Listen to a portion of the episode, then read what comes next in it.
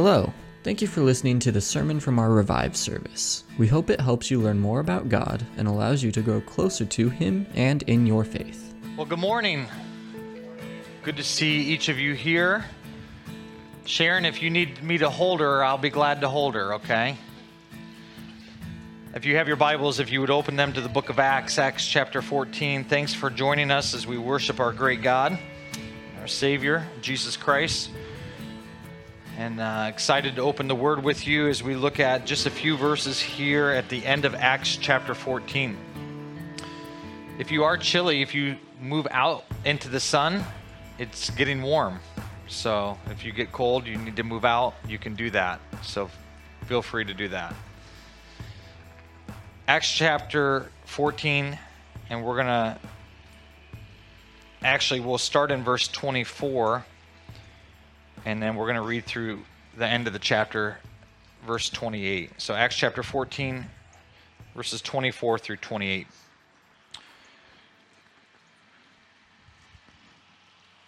Let's read together. You follow along there. It says, "Then they passed through Pisidia and came to Pamphylia. And when they had spoken the word in Perga, um, they went down to Attalia.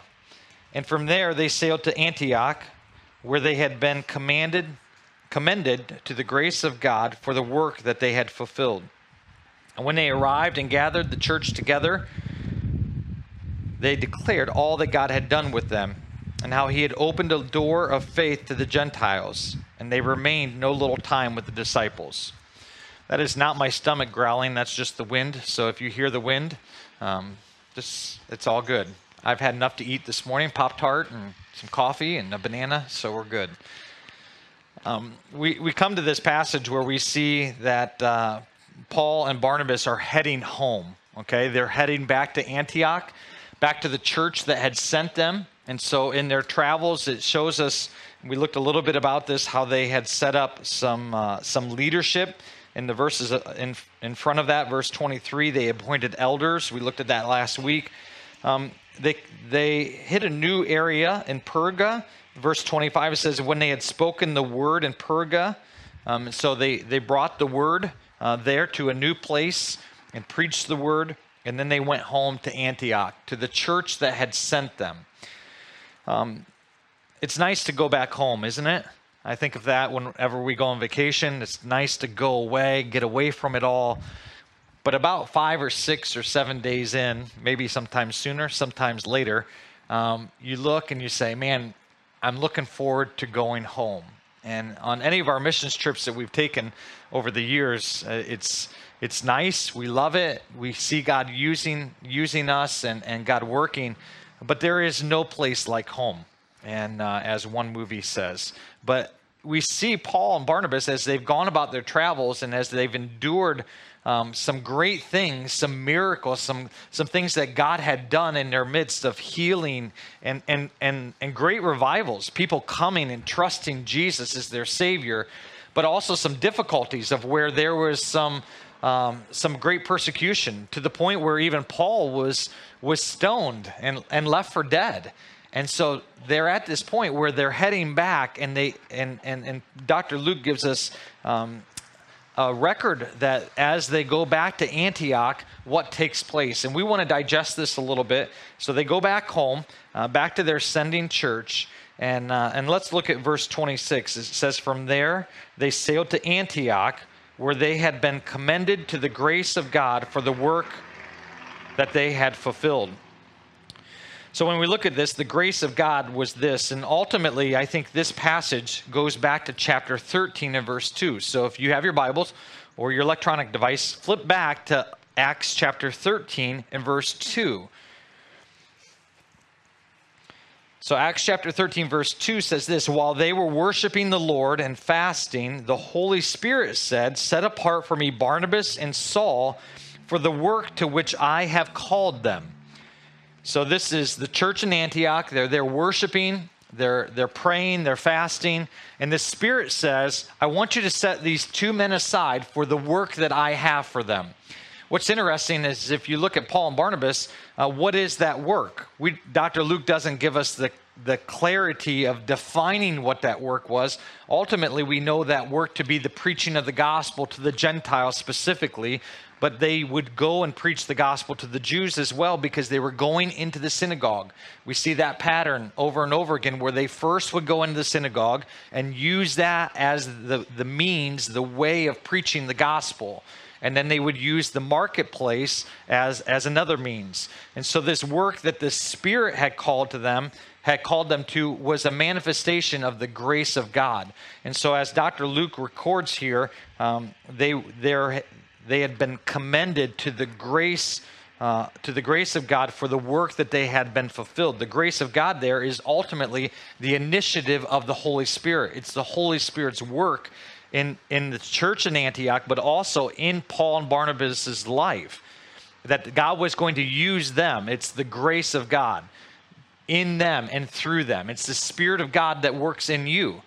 It's the Spirit of God and His grace that the Spirit would fill you and be you. And we're going to look in a couple verses how Paul mentions the calling uh, and, and how the Spirit of God is manifested in that as we live out our lives. So the grace of God is the initiative of the Spirit. And, and then we see here back in chapter fifteen that uh, for the work that they had fulfilled. Again, chapter thirteen, verse two says, Uh, the Spirit says, the work which I have called them. Now they come to the end of that, and they get to give a report for the work that the Spirit gave them. They're giving a report for that. And so they, they say, this is the work that has been fulfilled, which is wonderful. And that word, uh, that next word in the verse twenty-seven, when they had arrived, they gathered the church together and they declared. That word declared, reported. It means to bring back information. So here they were out and, and doing the work of the Lord, and they were going to bring back. And so they gathered the whole church in Antioch together. They brought them together and they started declaring what God had done. And so they proclaimed the gospel in Cyprus, in southern Galatia, and then Pamphylia. And so as they shared these stories with the church in Antioch, um, Doctor Luke says that they declared all that God had done. And so this was uh, probably in more details than what Doctor Luke has recorded for us. They share detail after detail of how God was working, how the Spirit of God that called them to this work had used them to do the work, and how God was working. And so all of that, all those things God had done. Notice what, what Luke says there in verse twenty-seven. It says, when they arrived and gathered the church together, they, they declared, A, all that God had done with them.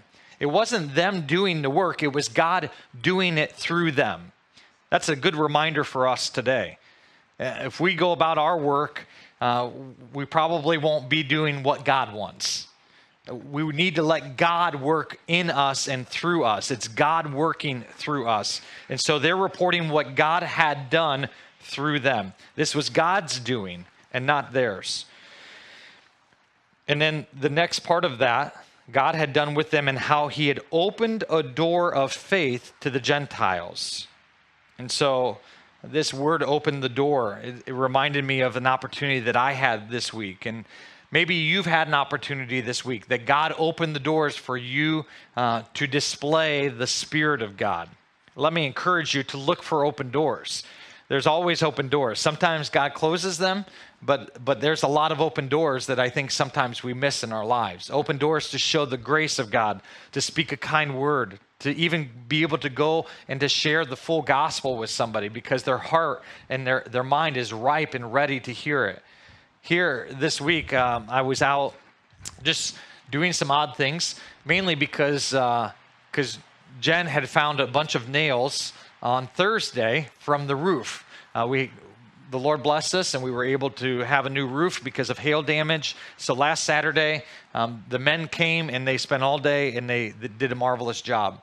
What we found, though, is as those trailers were being taken away, um, that there were some nails that were left behind. And so um, she found a few, and then I went out, and as I was walking uh, Friday morning, I found a few more, which then left me on an endeavor to say, you know what, where there's a few, there's probably more. And so I started on the far end, and I just walked. Friday morning, it was perfect. The sun was shining at a perfect angle, so you could see every little rock or pebble or nail that was laying there. And so hopefully you don't have any nails in your tires today. Um, but I started just walking back and forth. And, and as I walked through the parking lot, um, uh, the gentleman who mows for the, the, the baseball, uh, we, we have a great relationship with Wobble West Akron Baseball League. And, uh, and, and the gentleman who was mowing for them um, just kind of came up as I was walking back and forth. He said, "Do you need me to move my, my truck and my, my trailer?" And I said, "No, everything's okay." He said, "Did you lose something?" Uh, I said, "Yeah, I lost a lot of things, but I'm not sure I'll find them here." Um, but I told him about the nails. I showed him the nails, and he said, "Oh." And so that struck up a conversation. As we just talked a little bit, um, through our conversation, I presented just something, not the gospel, but I mentioned something about the word grace. And in using that word grace, it, it set him on, on an exploration where then we talked for a little bit, and then he emailed me later on, and he told me about that was the first hour that he had of five hours of mowing different fields.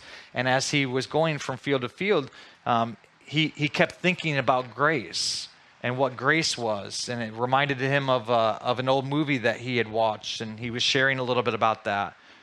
Um, that was an open door to be able to just share a little bit about God's a wonderful and amazing grace, and how it's hard to make sense, and how do you define something like that? And for him, it was really difficult. He didn't know how to define it at that point, and so God's opened that door to be able to have a conversation with somebody. And I, I wonder what doors are Are, are God, is God trying to open for you? What, what doors is he trying to use you to do his work? God clearly opened the doors for Paul and Barnabas, and we've read about a lot of it. How, how God opened the doors for, for people to hear the gospel of Jesus Christ. Now, the interesting thing is you don't know how people are going to respond. Sometimes we think in our minds how somebody's going to respond. If I say this, then maybe they'll get upset, or maybe I shouldn't say this, because we come to our own conclusions. I, I think we need to trust more on the Spirit of God to open those doors and less upon ourselves. And so as Paul and Barnabas are giving an account, they see that how God has opened the door clearly for the Gentiles to come and to trust Jesus as their Savior. As uh, as he fin- as Doctor Luke writes at the end of this, how they remained there no little time with the disciples. Ultimately, it was it was a wonderful opportunity for Paul and Barnabas then to spend a significant time with the church there in Antioch. That's what that's saying, that they participated in the life of a church. See, Paul and Barnabas weren't so busy doing the work of God that they weren't then part of a church. They were sent by the church in Antioch to do the mission that God had called them to do, to do the work that God had called them specifically to do. And then as they came back and reported that work, that work that Doctor Luke says was fulfilled. Hey, they completed the work, they came back, and then they were they were they were a part of, they were participating with the church there in Antioch. It's a beautiful picture for us. They weren't just doing their own thing. They were a part of a church. And that should encourage us. No matter what God's calling, what his calling is in our life, there's always a draw back to the local church, that we are called to be a part of that. Now, there may be times and season as God calls us out that we are part of the church and the extension of that church, reaching other people for Jesus Christ. But the coming back and continually participating in the church is a critical aspect of that we see in the book of Acts. So here's my question to you. What work has God called you to do? What work has God called you to do? Uh, I want to read a couple passages because uh, Paul talks about this in, in several of his letters. And in Romans chapter eight, and you can turn there if you want with me, Romans chapter eight, verses twenty-nine and thirty. It's probably a passage that you're familiar with. Um, but if you're not, here it is. Act, Romans chapter eight, verses twenty-nine and thirty says, "For those whom he foreknew, he, all, he also predestined to be conformed to the image of his Son, in order that he might be the firstborn among brothers, many brothers. And those whom he predestined," that's you and I, those who have trusted Jesus as our Savior, "he also called." It's that same word that we see that Paul and Barnabas were called by the Spirit of God. "And those whom he called, he also justified. And those whom he justified, he also glorified." Now take your Bibles and keep flipping over to the book of Philippians. So God has called us. Philippians chapter three, verse fourteen. Philippians chapter three, verse fourteen, it says, "I press towards the goal for the prize of the upward call of God in Christ Jesus." So here's the call, the upward call. This, there's something more glorious than what we do every single day. And that's what Paul is emphasizing here. "One thing I do, forgetting what lies behind and straining forward to what lies ahead, I press towards the goal for the prize of the upward call." Now, flip over to the book of Hebrews, Hebrews chapter three.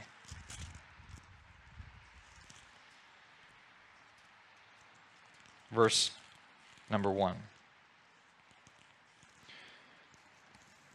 The writer of Hebrews says, "Therefore, holy brothers, you who share in a heavenly calling, consider Jesus, the apostle and the high priest of our confession." Those of you who share in a heavenly calling. We've been called to a heavenly calling, to something beyond just here and now. It's not about just going to work. It's not just about going to school. It's not about just coming to church. It's not about just being a father or a mother or a daughter or a son. It's much more than that. We as Christ followers have a work that God wants to do, and he does that in us and through us. And that happens as the Spirit of God works in us and works through us. It's not my work, it's not your work, it's God's work that he's called us to in order to work through us. It's the Spirit of God, and as we allow the Spirit of God to lead us and to guide us, we get to see what that calling is, and then we get to see the opening of the doors that he wants to use us in. So what work has God called you to? What hopes, tastes, what desires do you have that God's put inside of you, that he wants to use you through? The work that God has called me to is to my wife, to be a husband, to my children, to be their dad, to my family, to be a son and brother, to the church, to lead our staff and our leaders, to shepherd you, to care for you. The work that God has given me as a cross-country coach, as a team, and as to their parents. At Skyview, to be able to serve on the board, to be a light and testimony to those who are campers, but also to the staff to encourage them and help them. Those are just little pieces of my life that God has called me to. What would you write down? What could you write down and say, this is what God's work and how he is calling me and desiring to use me today? What is his work for you? You need to write it down. You need to see it. What does it look like? How are you allowing the Spirit of God to use you as he opens doors? And then use those doors. You may not be real confident in sharing your faith. The more you do it, the more confident you become. The more you rely upon the Spirit, the more confident you become. You say, well, Pastor, I don't know what to say. You're a good speaker, but I can't talk like you. You don't have to talk like me. Do the work that God has called you to. Do what God's called you to do. And to share the light of Jesus Christ with those around you. It's to your family. It's to your friends, your neighbors. It's to the, all those that God has placed in your life. Be faithful in the work that God has called you to do. So I challenge you as you go throughout your day today and throughout this week to write down a list. What is the work? What's the work that God's called you to? Maybe you'll be surprised as the Spirit leads you what doors that He may open for you. And then the, the wonderful thing, we, let's come back and, and let's gather as the church, just as Paul and Barnabas did, and let's share with one another what God is doing in your life and in your heart, how God is using you for His work, and so that we may be encouraged and know that God still sits on the throne. God is still working. He is alive, and His word is alive and active, and it's penetrating and working in our own hearts, and we're using it to, he, we're allowing Him to use it in other people's lives as well. Will you pray with me? Lord, we thank You for today. We thank You for the opportunity to worship You in this place and in this way. Lord, it's unique as we look out, and Lord, I think about the hundreds of people that have already passed, looking and examining and seeing what we're doing. Um, to a lot of the world, they look at what we do and they think it's strange. Why would why would you sing? Why why would you lift your voices to a God that you you can't even see? How do how do you know He's real? Is their their question.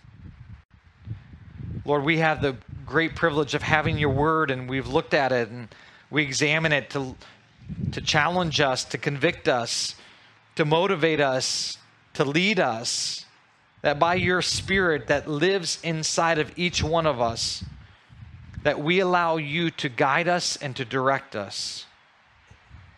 Thank You, Lord, that Christ lives in us, in each one who has acknowledged Jesus Christ as Lord and Savior. So that as we live each day, knowing that Christ is in us, we get to go about to the work that You've called us to do. No one's one's work is more important than the other work. Lord, You've called us each to do Your work. And Lord, I pray that You would help us to be faithful in doing that. May we be sensitive to Your Spirit's leading and to Your guiding in our lives. And as You lead and guide in us, may we be obedient. Lord, we believe that obedience is right away and all the way, and that we do it with a happy heart. So may that be true in our lives as we seek to do Your will and to do Your work. And then as we gather as the church, we gather back up and we share and give testimony of how You're opening doors, how we see You working. Lord, may that stir us to further be obedient. May that cause great praise to Your name, knowing that it's Your work. It's what You're doing. It's not us. So, Lord, we're thankful for this time. We thank You for Your message. Lord, may You help us to live it out this week and the days ahead. Lord, may You bless each one that's here as they as they go and live in a world that desires, um, uh, that, that can be led, led astray and let it lead us astray. Lord, may we not be led astray. May we not give in to the world's demands. Lord, may we not become discouraged or overwhelmed. May we trust in Jesus. Lord, we love You, and we pray this in the name of Jesus Christ, our Savior, the Messiah. Amen.